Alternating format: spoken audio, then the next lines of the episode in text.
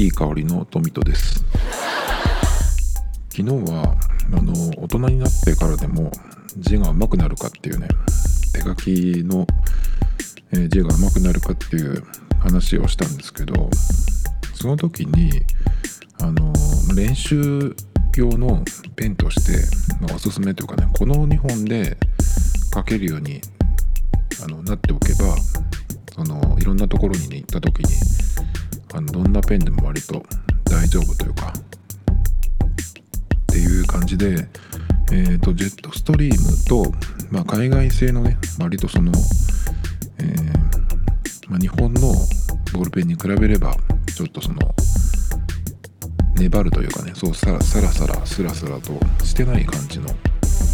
えー書き味のまああの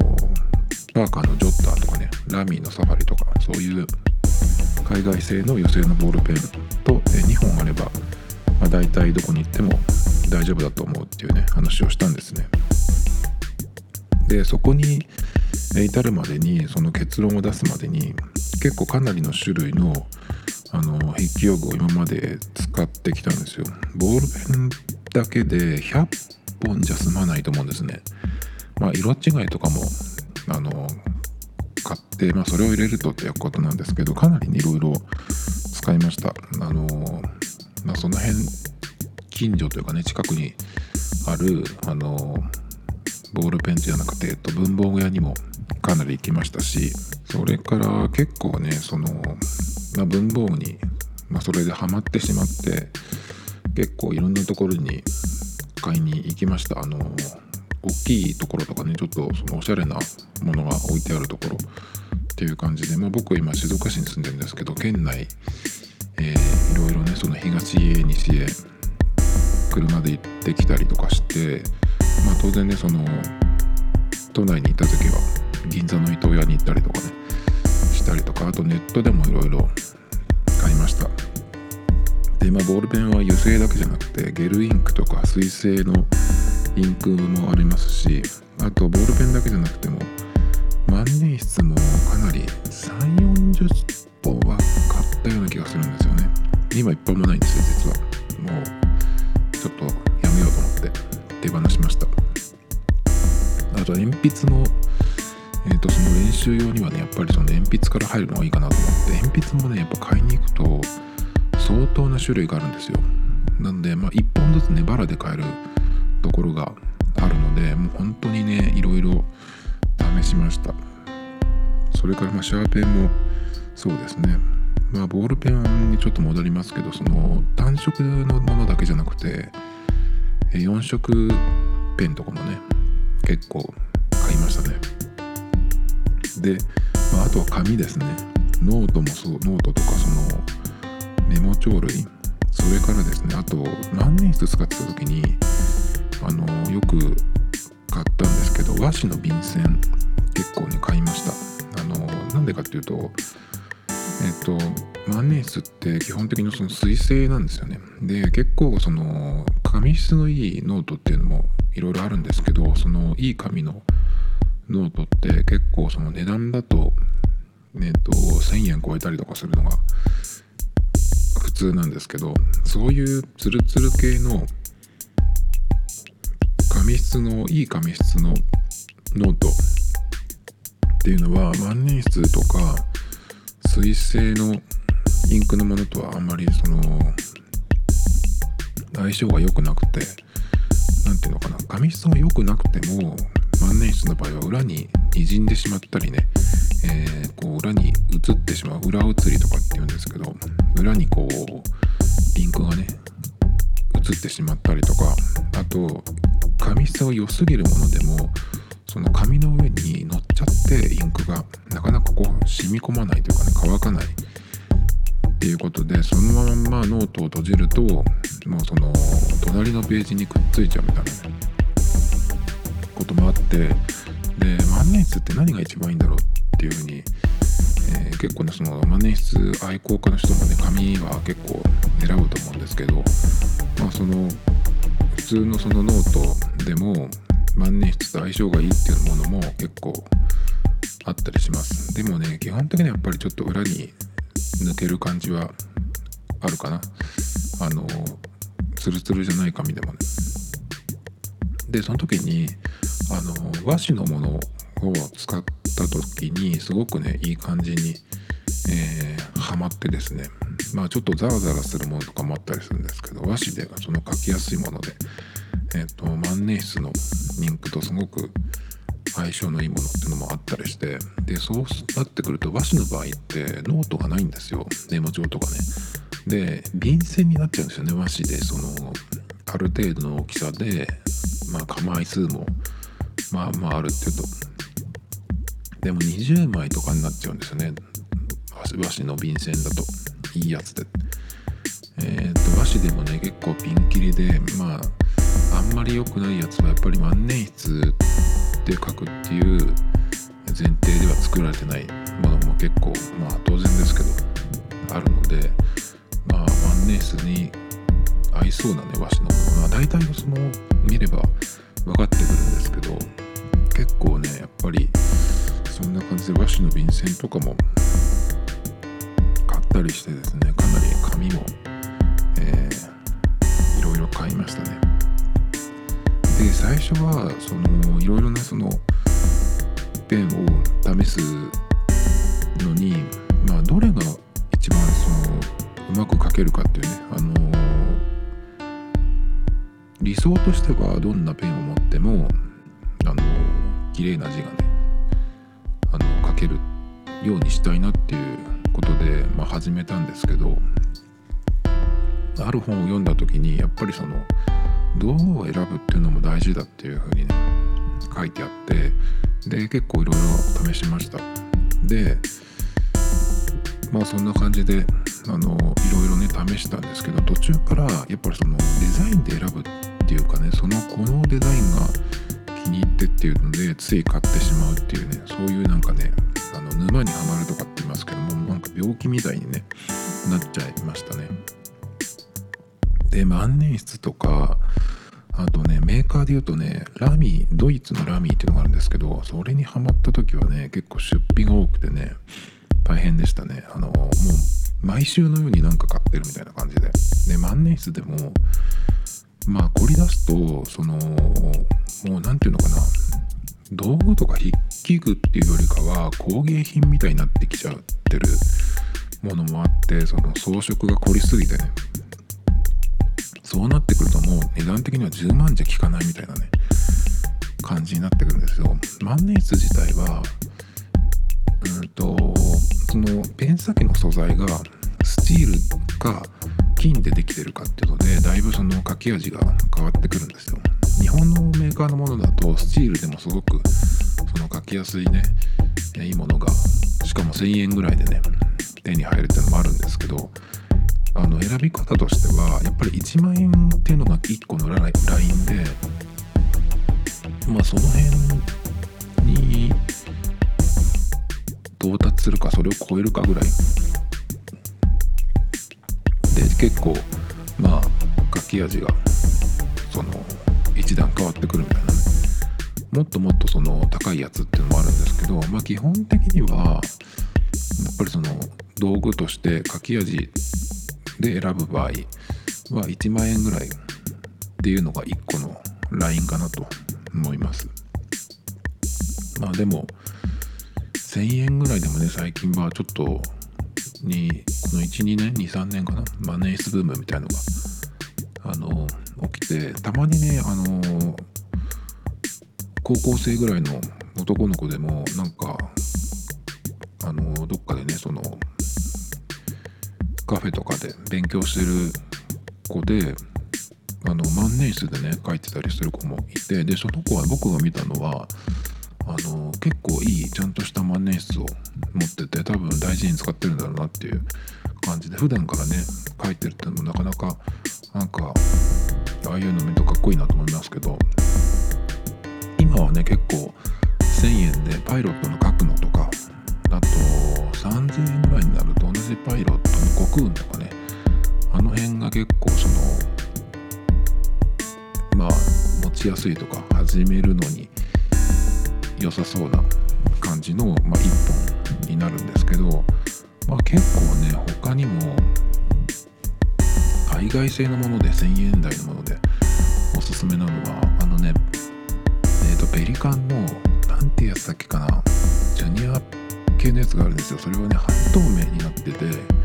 ちょっと中が透けて見えるんですよね。でまあ日本のものよりかはちょっとその地幅が太くなるんですけど、まあ、あれはあれでねなかなかいいですね。っていう感じで、えー、万年筆とかね、まあ、ラミーとかにハマった時はいろいろ買いましたけど結構ねそのラミーなんかは限定デザインっていうのもあってあの、もう本当にね沼にはまるって言いますけど本当にね、えー、ラミーなんかは本当に毎年いろんなモデルがねその限定カラーはねその年によって大体同じなんですよね。これこのカラーでそのいろんなモデルで出るとかね、まあ、モデルによっても違うんですけど。なので本当にね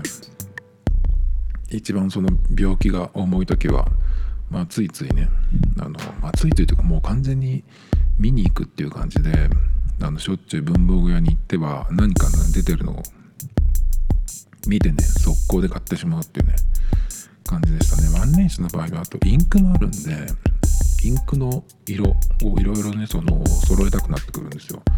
で基本的には万年筆ってまああの引き具としてはやっぱ黒が一番そのベーシック。基本の色っていう感じですけど万年筆の場合はあの黒よりかはブルーブロックっていうね、えー、ちょっと黒暗い暗めの青というかそのブルーブラックが割とその昔から基本の色っていう感じであるのでまずねそのやっぱりブルーブラックを抑えてでもやっぱりそうは言っても黒も欲しいから黒に行くじゃないですか。でそうするとまあその中間っていうかねちょっと外れた色っていうのが欲しくなってくるんですよね、まあ、ブルーブラックにとちょっと明るめの水色っぽい色も欲しいしでそのブルーブラックよりもちょっと青みが強いしっかりした青っていう風に言ったりとかですね。そうするとまたその青の色の種類でねいろいろそのまあ微妙な色とかも、ね、いっぱい出てるわけですよね。で今度青から緑が入ってくるターコイズ系ですね。そっちに行くと今度はそこからグリーンによるんですよ。ターコイズっていうのは、まあ、青緑っていう感じなのでそこからその青よりかは緑に行くんですね。そうすると緑でもその新緑みたいな色もあればもうちょっとその黒っぽいようなね渋めの緑もあったりとか。であとはまあ赤系に行くとあの基本的にやっぱり万年筆の赤のインクっていうのはその万年筆の中で詰まりやすいってよく言われる色なのでちょっとねそのまあ上級者向けというかたくさんその色を使ってる人向けの、うん、選び方になるんですけど赤に行くとそれはそれでまた赤にもいろんな色があってあのまあ原色に近い赤っていうのはないですけどね。赤ペンとはまた違う赤。なんて言ったらいいのかな、まあ、ボルドーみたいな赤もあるしそれからあとはですね、まあ、赤から今度ピンクに行くっていうのもあります。でピンクが終わると今度はですねオレンジもあったりする、まあ、オレンジはね、まあ、結構、まあ、好きな人が行くっていうようなね感じのあとは最初に黒とブルーブラックって言って、まあ、ブルーブラックからその青系に行ってみたいな話をしましたけど黒も黒で今度はそこからグレーみたいな色にね行くんですよ。でグレーでもなんかそのお香典の封筒に書くようなねその何て言うのかな。結構薄めのグレーもあればもうちょっと濃い黒が入ったグレーもあったりとかしてね結構ね大変ですその辺にはまりだすと。ブルーブラックだけでも結構そのメーカーによって違うのでで同じメーカーでも種類のそのブランドみたいなのがあるんですねインクの。インクのシリーズみたいな。それでまた違ってたりとかするんでかなりねハマると大変です。まあ楽しいっちゃ楽しいんですけど。あとね万年ネスのインクってその香水のボトルと同じようにボトルのデザインがねまたすごい良かったりするんですよ。で日本のやつだとパイロットの「色しずく」っていうシリーズがあるんですけど色彩しずくって書いて色しずくって読むんですけどそれのねボトルのデザインもねすごく綺麗でね。あとはね、まあ、昔からある割とえっ、とモンブランのインクとかもねかっこいいですし僕は結構好きなのあとペリカンのエーデルシュタインっていうシリーズがあるんですけどこれがね本当に香水の瓶みたいでねすごいんですよ。この辺はねちょっとハマるとねあの置いときたくなるんでその置物みたいにね。結構透明フェチなんであのガラスのなんかオブジェみたいのとかも雑貨屋さんで見つけるとつい買ってしまったりとかするんですけど万年筆のインクの場合はボトル中にその綺麗な色が入ってるのでまた格別なんですよねちょっと。あの出窓とかに置きたくなるようなあんまり日に当てない方がいいんですけどそんな感じでね結構そのインクを使うっていうことももちろんだけどそのものとして持ってるその所有してる満足感みたいなものねあったりするんでやっぱそれ辺はちょっとまあ作る方が上手っていうかね。う感じで、えー、こんなこと言ってるとね。また万年筆ちょっとやりたくなっちゃうんですけどね。今は結構あのその症状もだいぶ収まってきて。っていうのはあの万年筆は今もうやめたんですけど結局あの万年筆ってそのインクの扱いがちょっと面倒。でそのメンテも必要なので。で、ね、その面倒くさいって方が今は勝ってる状態なんですよ。で何が面倒くさいかっていうとインクを入れるのにやっぱりねどうしてもいろんなインクを楽しみたかったらボトルインクを買うしかないんですね。カートリッジって言ってそのインクがこの細長いねプラスチックの筒みたいのに入っていてそれを万年筆の中にねグッと押し込めば、えー、使えるっていうのもあるんですね。カートリッジかボトルかで選ぶんですけど圧倒的に色がたくさん選べるのはボトルです。ボトルに入れてまあそのカートリッジの代わりにコンバーターっていうのを中に入れてですね。でペン先をそのインクボトルの中につけて吸い上げるですね。吸い上げてこう万年筆を中に、えー、充填していくっていう感じなんですけど。でそのコンバーターでインクボトルからねそのインクを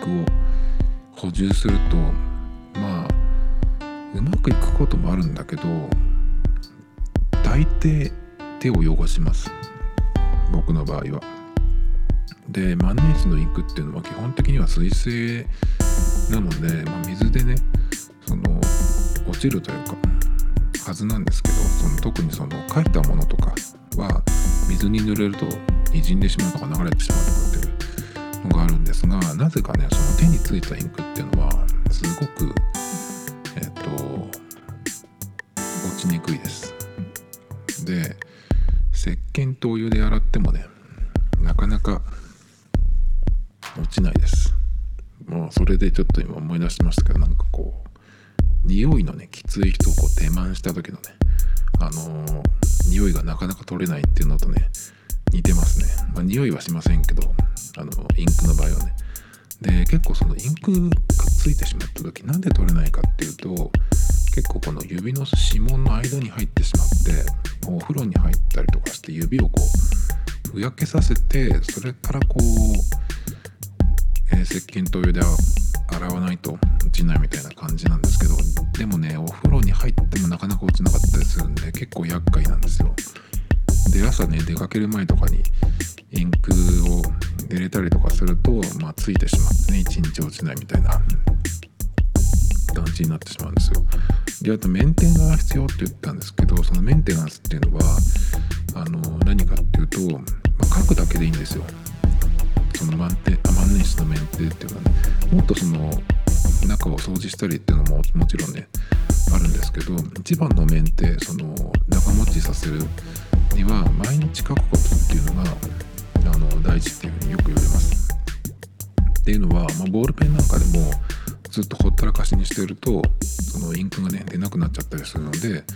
あのかなり久々に使うボールペンなんかは一回その紙の上でねぐるぐるぐるぐるやってインクを出すっていうのが必要になるんですけど万年筆の場合もそのペン先がのインクがですね乾いてしまうとあの出なくなってしまうんですね。その時はあの水をつけてやったりとかもうどうどうにもならない場合は一度分解してあのペン先をですね、えー、ぬるいお湯に、えー、入れる入れて、まあ、一晩つけておくとかっていう風にしないといけなくなっちゃうのでそれを防ぐためにその毎日ねちょっとでもいいから書いてそのインクをこう出さ出しておく。通過させる。ペン先から通過させるみたいなね。流しておくっていうのが必要なんですよ。それ自体は別にいいんですけどやっぱりね増えてくるとものが凝ってくると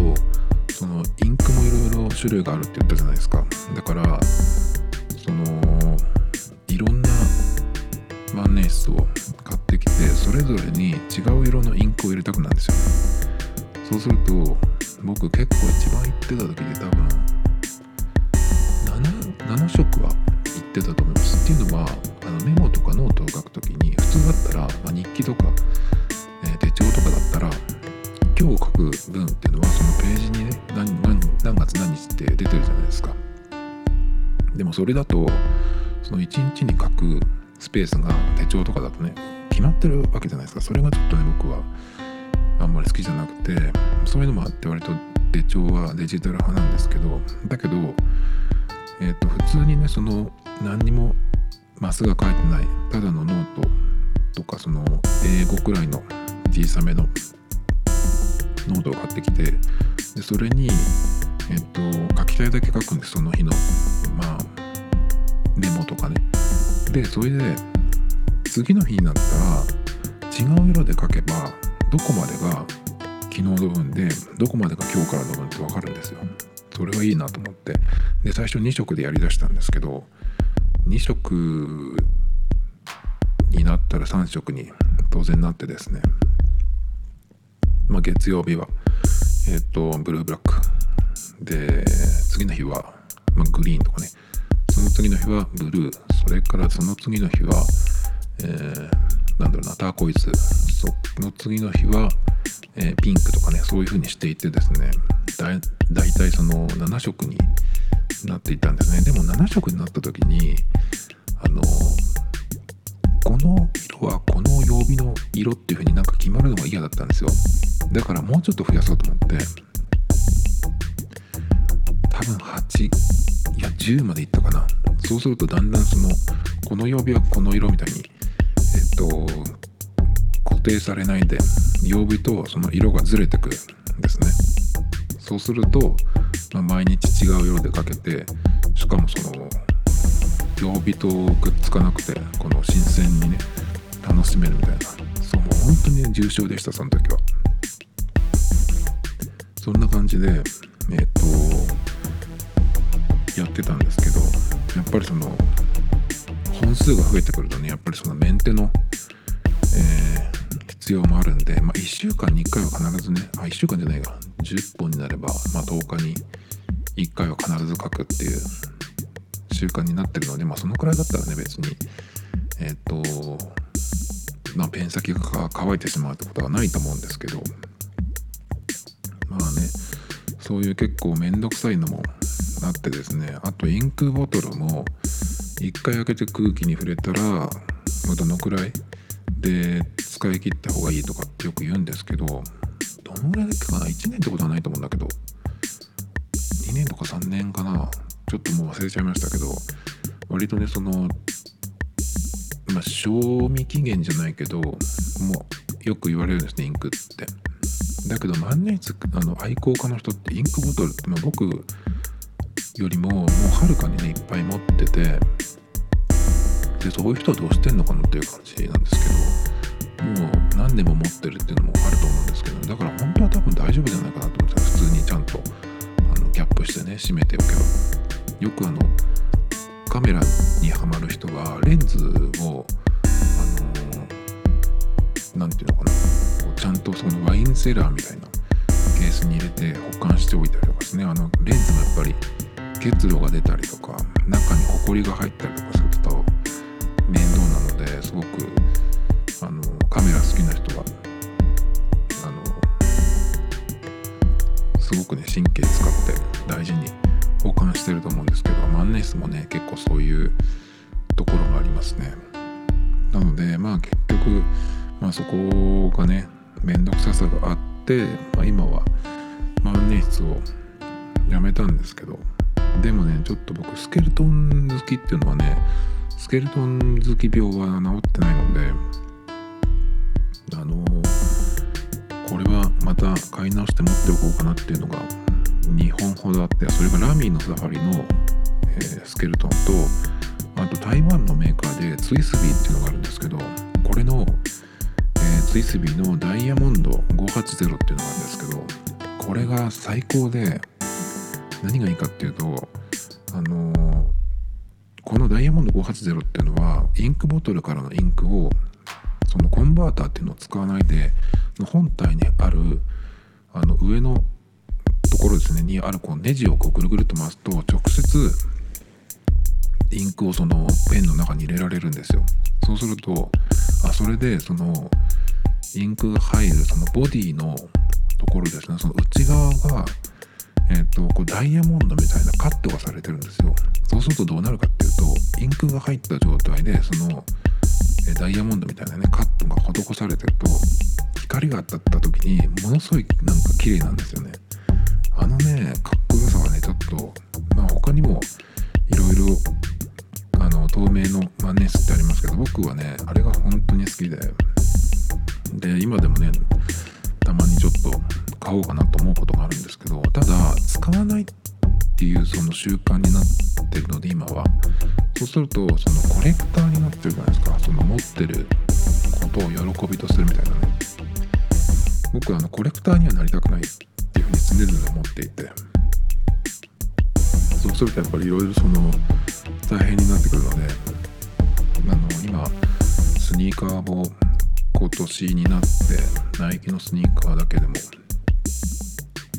134足買ったと思うんですけど全部ちゃんとその履いてます。あのコレクターとしてじゃなくてだから別に汚れても全然いいしもちろんあのメンテナンスはしっかりしますけど。なので、まあ、しっかりねその使うっていうものを使うっていう前提でねものを買うようにしたいなっていうふうに思ってるので、まあ、使わないものをねただその持っていたいっていうことで買わないようにしようっていうのを決めてるので今のところね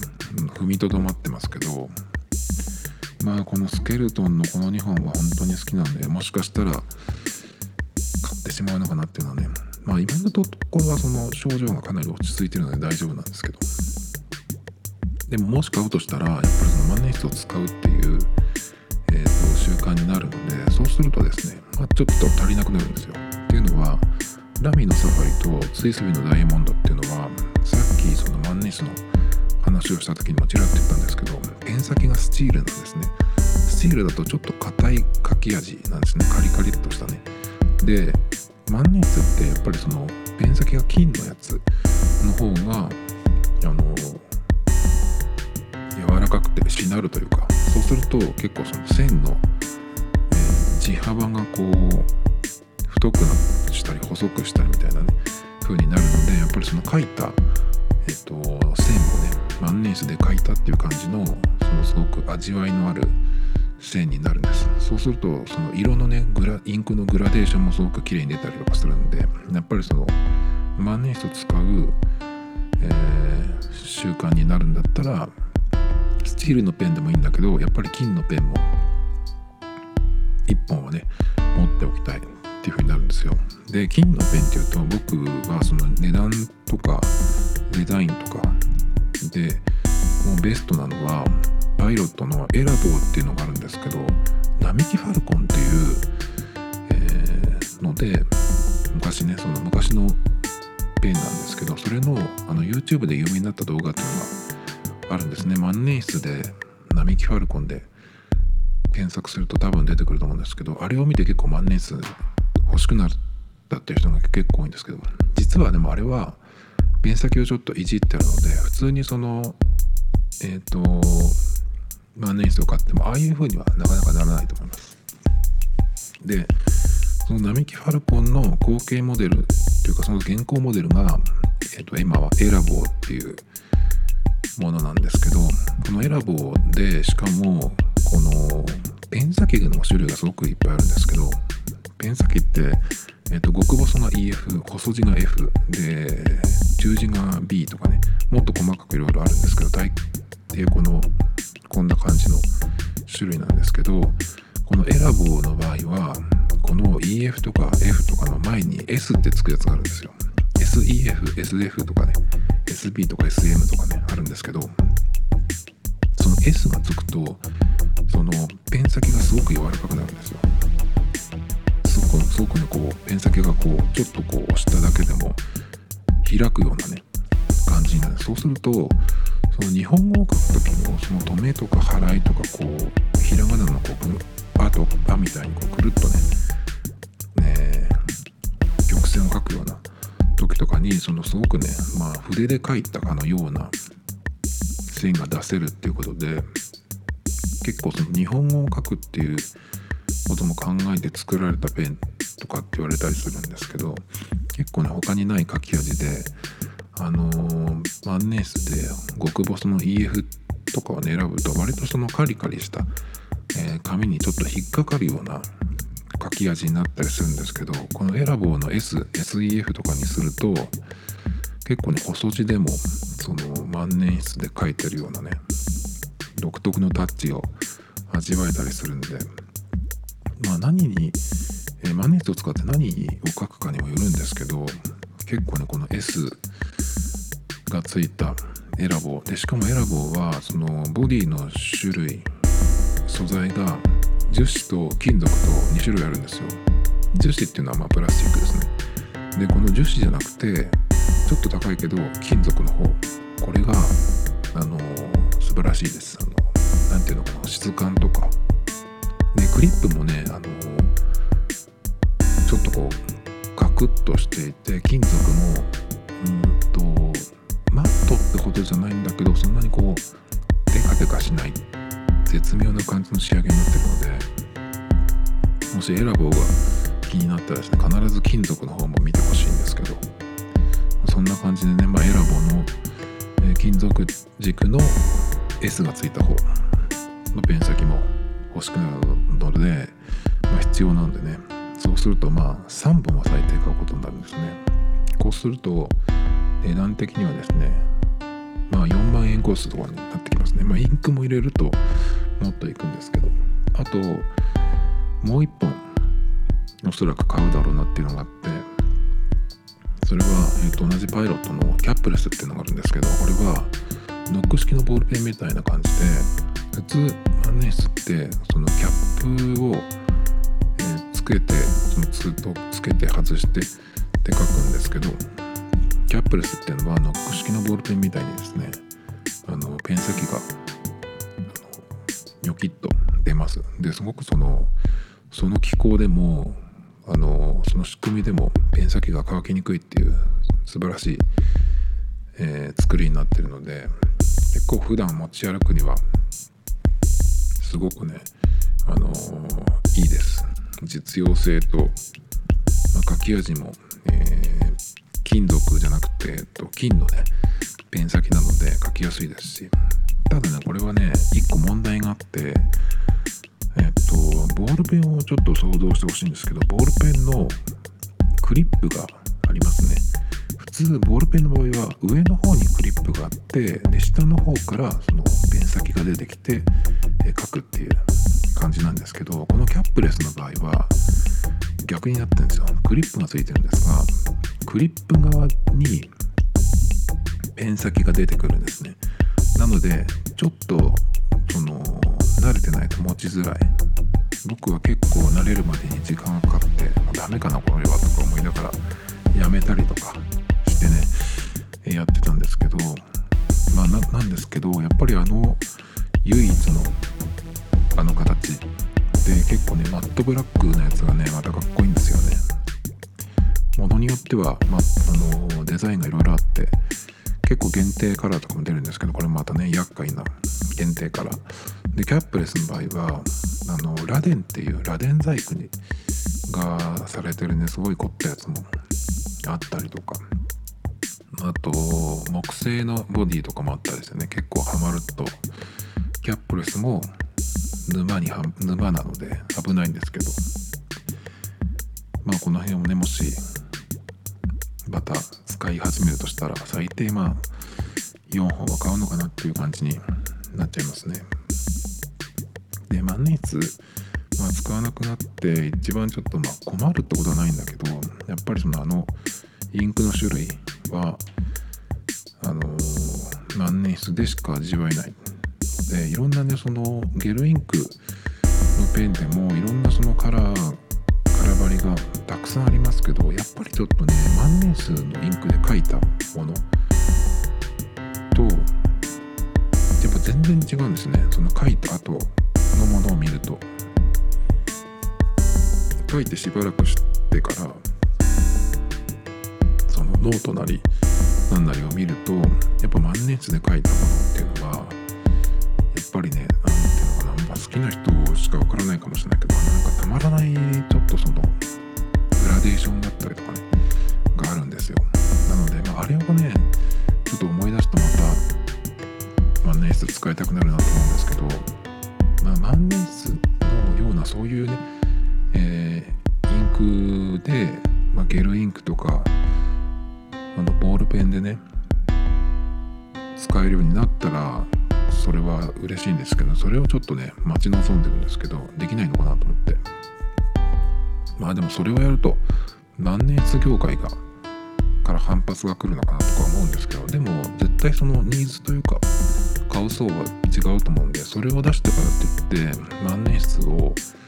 え愛してる人たちがねあの買わなくなるってことはないと思うんですよ。だからなんか万年筆っぽいその何て言うのかな？筆跡というかにじみ方。にじみ方じゃないな。そのグラデーションの感じが出るね。インクのペンって作ってほしいなと思うんですけどね。まああとボールペンももうもっとハマりました。実は。まあ散々万年筆の話をしてきましたけどボールペンのものはねやっぱりデザインで買うっていう風になってくるんですが海外のものだとやっぱりラミーが僕は好きでしたね。いろいろやっぱりそのデザインの好き好きってあると思うんですけどやっぱり僕はあのモダンなデザインとかポップなものっていうのが好きなのでやっぱりラミーは結構ツボでモデル名で言うと、まあ、おそらく一番有名だと思うんですけどサファリとか。それとそのサファリの、えー、素材違いサファリっていうのはプラスチックのボディであのそれと同じ形のアルミバージョンのアルスターっていうのがあるんですけどね、まあ、その辺も結構毎年、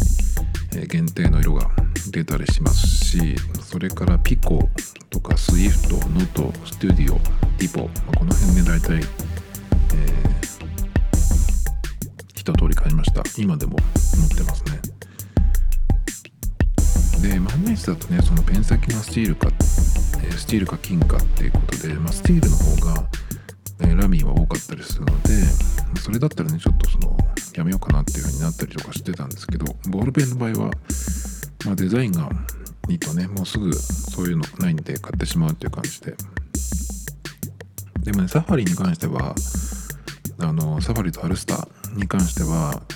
ボールペンよりかはキャップのついてる万年筆の方がやっぱかっこいいなと思います。でまあ海外製のものももちろん、えーいろいろ買いましたけど日本製のものもねボールペンに関しては筆記用具に関してはね結構いいなと思うんですよ。で普段僕は日本人の作るものっていうのは今のところ割とねほぼ全拒否してるような状態で音楽とか映画とかね、えー、日本物はいりませんっていう、感じで拒否してるんですけど文房具はね結構いいデザインがのものが多いんですよ。でまあね前回も今日もそのジェットストリームっていうえー、ボールペンがで書けるようにしておくと押さえておくといいっていうふうに言いましたけどそのジェットストリームでそのデザインがねそのまあそんなにいいってわけじゃないんだけどでも物によって色の種類が出てるので物によってはすごいドンピシャでこれ来たなっていうのがあってまずはあの一番安いやつは150円かな。でかい一番そのベーシックなデザインのやつなんですけど黒ボディの赤ペン青ペンがすごいかっこいいんですよ。黒ボディでそのノックするところだけ色が赤とか青とかついててですねこれはねちょっといいですね。あのジェットストリーム使う時ってあんまりその僕ベーシックなやつは使わなかったんですけどたまたまね前に職場にその黒ボディで赤ってのが赤があってこれ欲しいと思ってねすぐに帰りに買って帰りましたけどまあ完全にまだ病気ですよね。であとねジェットストリームの場合は、えー、4プラス1っていうのがあって4色プラスシャーペンがついてるっていう、えー、多機能ペンなんですけどこれがね結構よくってあのカラーもいろいろあってカラーによってその仕上げがマットなものもあればグロッシーなものもねあの艶のあるものもあったりしてで定期的にその季節物で、えー、限定カラーが出たりとかね新しいカラーが出るんですけど結構ね僕これは必ずチェックしてますね。で割と、えー、ピンク系のものでベビーピンクとかねベリーピンクとかあとはなんだまあピンクだけの3種類ぐらい買いましたね。あとはシャンパンゴールドの出た時とかもねこれはと思って。買いました。あとはこの春ぐらいに出たかな。ロフト限定のカラーでミントグリーンっていうのがあったんですけどこれがねすごい良くて、えー、これも買いましたね。今よく使ってます。バッグに入れてますねこれは。あと一番最近出たのはイエローなんですけど普通このジェットストリームの多機能ペン4プラス1っていうのはグリップのところが黒なんですけどイエローのやつはグリップのところまでイエローですごいねポップな感じでラミーのサファリのイエローを見た時のようななんかああいうちょっとポップさがあってですねあの見てすぐに買ってしまいましたね。今回その、えー、グリップまで同じ色っていうので何て言うのかなあの割と白っぽい色だったりとかミルキーピンクっていうのもあったりとかあとはカーキとかブラウン系のね秋冬っぽい色も結構あったのでその辺もね結構えー、いいですね。僕はもう断然イエローだったんですけど。あとえっ、ー、とジェットストリームはユニっていうところなんですけど三菱ですね。なんですけど別のブランド会社でゼブラサラサグリップとかを作ってるゼブラですね。ゼブラのフォルティアっていうシリーズなんですけどこれがねなんかたまにその文房具屋さんにね行かなきゃいいのにってしまうんですけどそうするとこのフォルティアシリーズっていうのが本当にね最近ね良くてデザインが。あのいろいろあるんです。フォルティアなんとかっていうのがね。でフォルティアコーンっていうのがあってで今まではそれはあんまりねまあデザイン形的にも好きなんだけど色とかはそんなに惹かれなくてあの買ったことはなかったんですけどこの間行ったらですねコーンのやつでえーと、ツートーンになってるやつがあったんですよ。でグレーとか白とか黒とかその色の組み合わせなんですけどグレーがねなんかコンクリートっぽいあのマットな感じの仕上げになってたりとかしてすごいかっこよくてもうこれはね3本3種類買いました。あとはフォルティアの EM EM だったかな。キャップがついてる細いやつなんですけどこれはね今何色も出ててまた色が増えててですね。で仕上げもそのちょっとこうキラキラしたようなツヤのある仕上げのものとマットなものとあったりとかしてね。でイエローとかオレンジもあるんですけどイエローがね結構その何て言ったらいいのかな。ちょっと薄めのあんまりきつくないイエローですごくね品のあるイエローだったりとかしてね、まあ、イエローだけじゃなくてブルー系でも何色もあったりしてね。本当にいろいろ買ってしまいました。この辺は一番最近やってしまったっていう感じですね。結構このゼブラのフォルティアシリーズはあの注目です。今僕は。あとはですねもうこれは最近じゃないんだけどえっ、ー、とペンテルのエナージェルインフリーっていうのがあってこれはスケルトンなんですよ。エナージェルっていうボールペンは前からあるんですけどそれの透明バージョンっていう感じでインフリーっていうのがあってでこのシリーズにしかないあのインクの色があったりとかしてそれがまあ万年筆っぽいんですよその。色のセレクトがね、えー、ブラックブルーブラックえっ、ー、とターコイズブルーオレンジかな。もうちょっと増やせばと思うんだけど。で線の幅も0.50.71.0もあったかな。っていう感じで結構その万年筆好きな人狙ってるっしょっていうのね、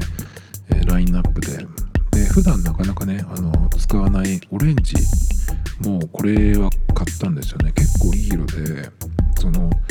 何かちょっとそのノートとかメモに、えー、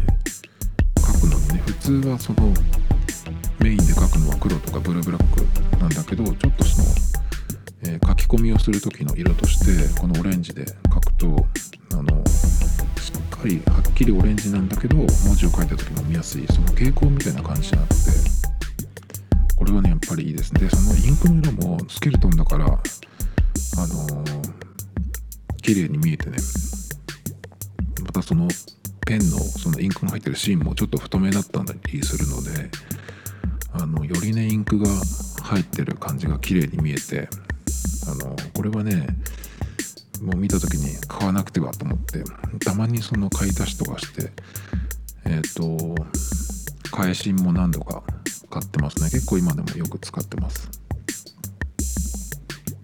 まあ、これ系のねペンでねその